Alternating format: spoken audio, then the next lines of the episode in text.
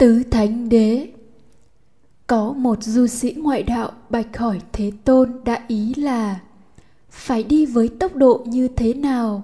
Phải đi với thời gian bao lâu mới có thể đi đến Niết Bàn?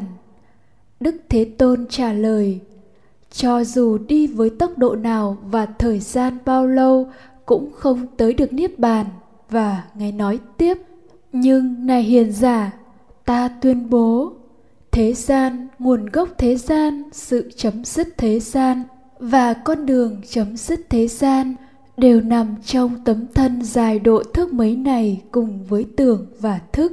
Đây là một hình thức tuyên bố về tứ thánh đế. Thế gian là đồng nghĩa với khổ, nguồn gốc thế gian là đồng nghĩa với nguyên nhân của khổ.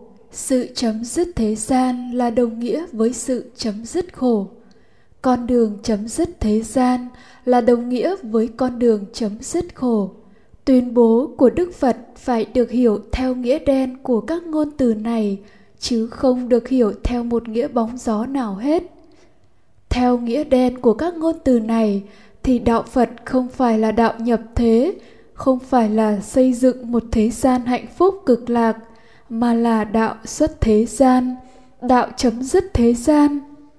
Nghe đến đây, nhiều người sẽ tròn xe con mắt, sẽ rất ngạc nhiên và cũng giống các du sĩ ngoại đạo thời xưa sẽ khởi lên tư tưởng. Sa môn Gotama chủ trương đoạn diệt thế giới, chủ trương đoạn diệt các loài hữu tình, chủ trương hư vô chủ nghĩa. Tư tưởng này khởi lên vì không hiểu biết như thật thế gian mà họ đồng nhất thế gian với thế giới khách quan – sắc thanh hương vị xúc pháp trần ở bên ngoài. Vậy thế gian là gì? Thế gian là những gì được thấy, những gì được nghe, những gì được cảm nhận, những gì được nhận thức. Vì không giác ngộ lý duyên khởi, nên kẻ phàm cho rằng, những gì được thấy, được nghe, được cảm nhận, được nhận thức là sắc trần, thanh trần, hương trần, vị trần, xúc trần, pháp trần là một thế giới khách quan bên ngoài. Nhân loại cho rằng có một con người chủ quan bao gồm mắt, tai, mũi, lưỡi, thân, ý đang nhận thức một thế giới khách quan bao gồm sắc, thanh, hương, vị, xúc, pháp, trần. Thế giới khách quan được phản ánh trong ý thức chủ quan của con người. Đây là hiểu biết nhị nguyên, tâm biết cảnh, không đúng sự thật nên gọi là vô minh hiểu biết như thật về lý duyên khởi sẽ biết rằng, có sáu căn và sáu trần, nhưng chưa có sự tiếp xúc thì chưa có thấy, nghe, cảm nhận nhận thức gì xảy ra cả. Đó là lúc ngủ say không mộng mị, lúc bị gây mê trên bàn mổ hoặc ngất đi trong một tai nạn. Lúc đó thế gian không có mặt. Khi sáu căn tiếp xúc, sáu trần sẽ phát sinh sáu cảm giác hay sáu thọ bao gồm cảm giác hình ảnh, cảm giác âm thanh, cảm giác mùi, cảm giác vị, cảm giác xúc chạm, cảm giác pháp trần và sáu cái biết trực tiếp giác quan gọi chung là tưởng, bao gồm nhãn thức, nhĩ thức tỷ thức, thân thức, thiệt thức, tưởng thức. Biết như thật sáu cảm thọ ấy, vậy thì cái được thấy, được nghe, được cảm nhận là thế giới các cảm thọ. Nó là tâm chứ không phải là cảnh. Không phải là thế giới khách quan, sắc thanh hương vị xúc pháp trần bên ngoài, như loài người hiểu. Thế giới cảm thọ của người này và người kia, giữa loài này và loài kia là hoàn toàn sai khác, chứ không giống nhau. Vì tuy thế giới khách quan, sắc thanh hương vị xúc pháp trần giống nhau nhưng mắt tai mũi lưỡi thân ý của người này với người kia, của loài này với loài kia thì khác nhau. Ví như cùng một thế giới sắc pháp, nhưng do cấu tạo của mắt khác nhau, nên khi các sắc pháp ấy tiếp xúc với các mắt khác nhau, sẽ phát sinh thế giới cảm giác hình ảnh khác nhau vì vậy, loài cú, loài rơi, loài chó, loài ếch, loài người sẽ thấy các thế giới cảm giác hình ảnh khác nhau. Đối với hai người, do con mắt họ có khác nhau, nên thế giới cảm giác hình ảnh cũng khác nhau. Tuy sự khác nhau đó rất vi tế. Không dừng lại cái biết trực tiếp giác quan về các cảm thọ, sẽ có tư duy khởi lên, phát sinh ý thức, hiểu biết cảm thọ rồi từ hiểu biết phát sinh thái độ và sẽ phát sinh phản ứng đối với các cảm thọ ấy. Toàn bộ lộ trình tâm ấy gọi là bát tà đạo, tuần tự sinh khởi như sau. Xúc phát sinh thọ cảm giác tưởng, tà niệm, tà tư duy, tà chi kiến, ý thức, tham sân si, tà định, dục, tà tinh tấn. Phi như lý tác ý, tà ngữ, tà nghiệp, tà mạng sầu bi khổ ưu não, khổ sinh ra bệnh chết không thể kể xiết.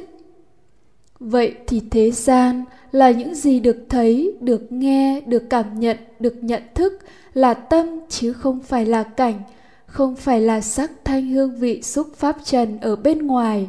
Thế gian chính là lộ trình tâm bát tà đạo, mà lộ trình này có toàn bộ khổ uẩn, nên thế gian là đồng nghĩa với khổ là như vậy trên bát tà đạo có vô minh và tham ái, đó cũng là nguyên nhân phát sinh bát tà đạo. Cũng đồng nghĩa với nguyên nhân của khổ là như vậy. Lộ trình bát tà đạo phát sinh do thân này sáu căn, tiếp xúc với thế giới khách quan sáu trần. Trong đó có tưởng, cái biết trực tiếp giác quan và thức, ý thức nên nói rằng thế gian, nguồn gốc thế gian ở nơi tấm thân dài độ thức mấy này cùng với tưởng và thức. Khi tu tập bát chánh đạo, lộ trình tâm bát chánh đạo sẽ khởi lên và lộ trình bát tà đạo sẽ được đoạn trừ. Bát tà đạo được đoạn trừ như vậy gọi là sự chấm dứt thế gian và cũng đồng nghĩa với sự chấm dứt khổ. Bát chánh đạo chính là con đường chấm dứt thế gian cũng đồng nghĩa với con đường chấm dứt khổ. Lộ trình bát chánh đạo cũng phát sinh khi sáu căn tiếp xúc sáu trần, nên cũng nói sự chấm dứt thế gian và con đường chấm dứt thế gian ở nơi tấm thân dài độ thước mấy này cùng với tưởng và thức.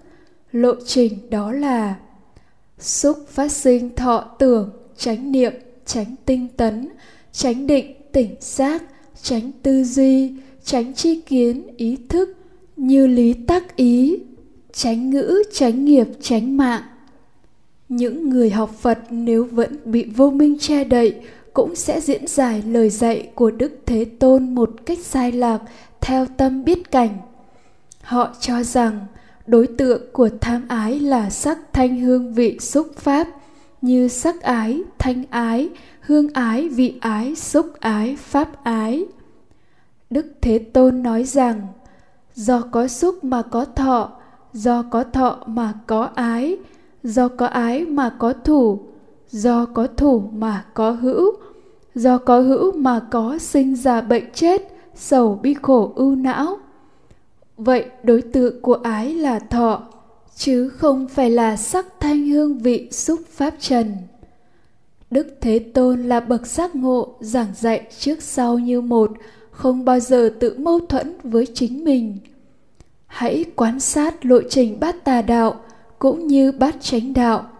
Cái được thấy cảm giác hình ảnh, cái được nghe cảm giác âm thanh, cái được cảm nhận cảm giác mùi, cảm giác vị, cảm giác xúc chạm, cảm giác pháp trần là thọ, tư duy cũng là tư duy về thọ.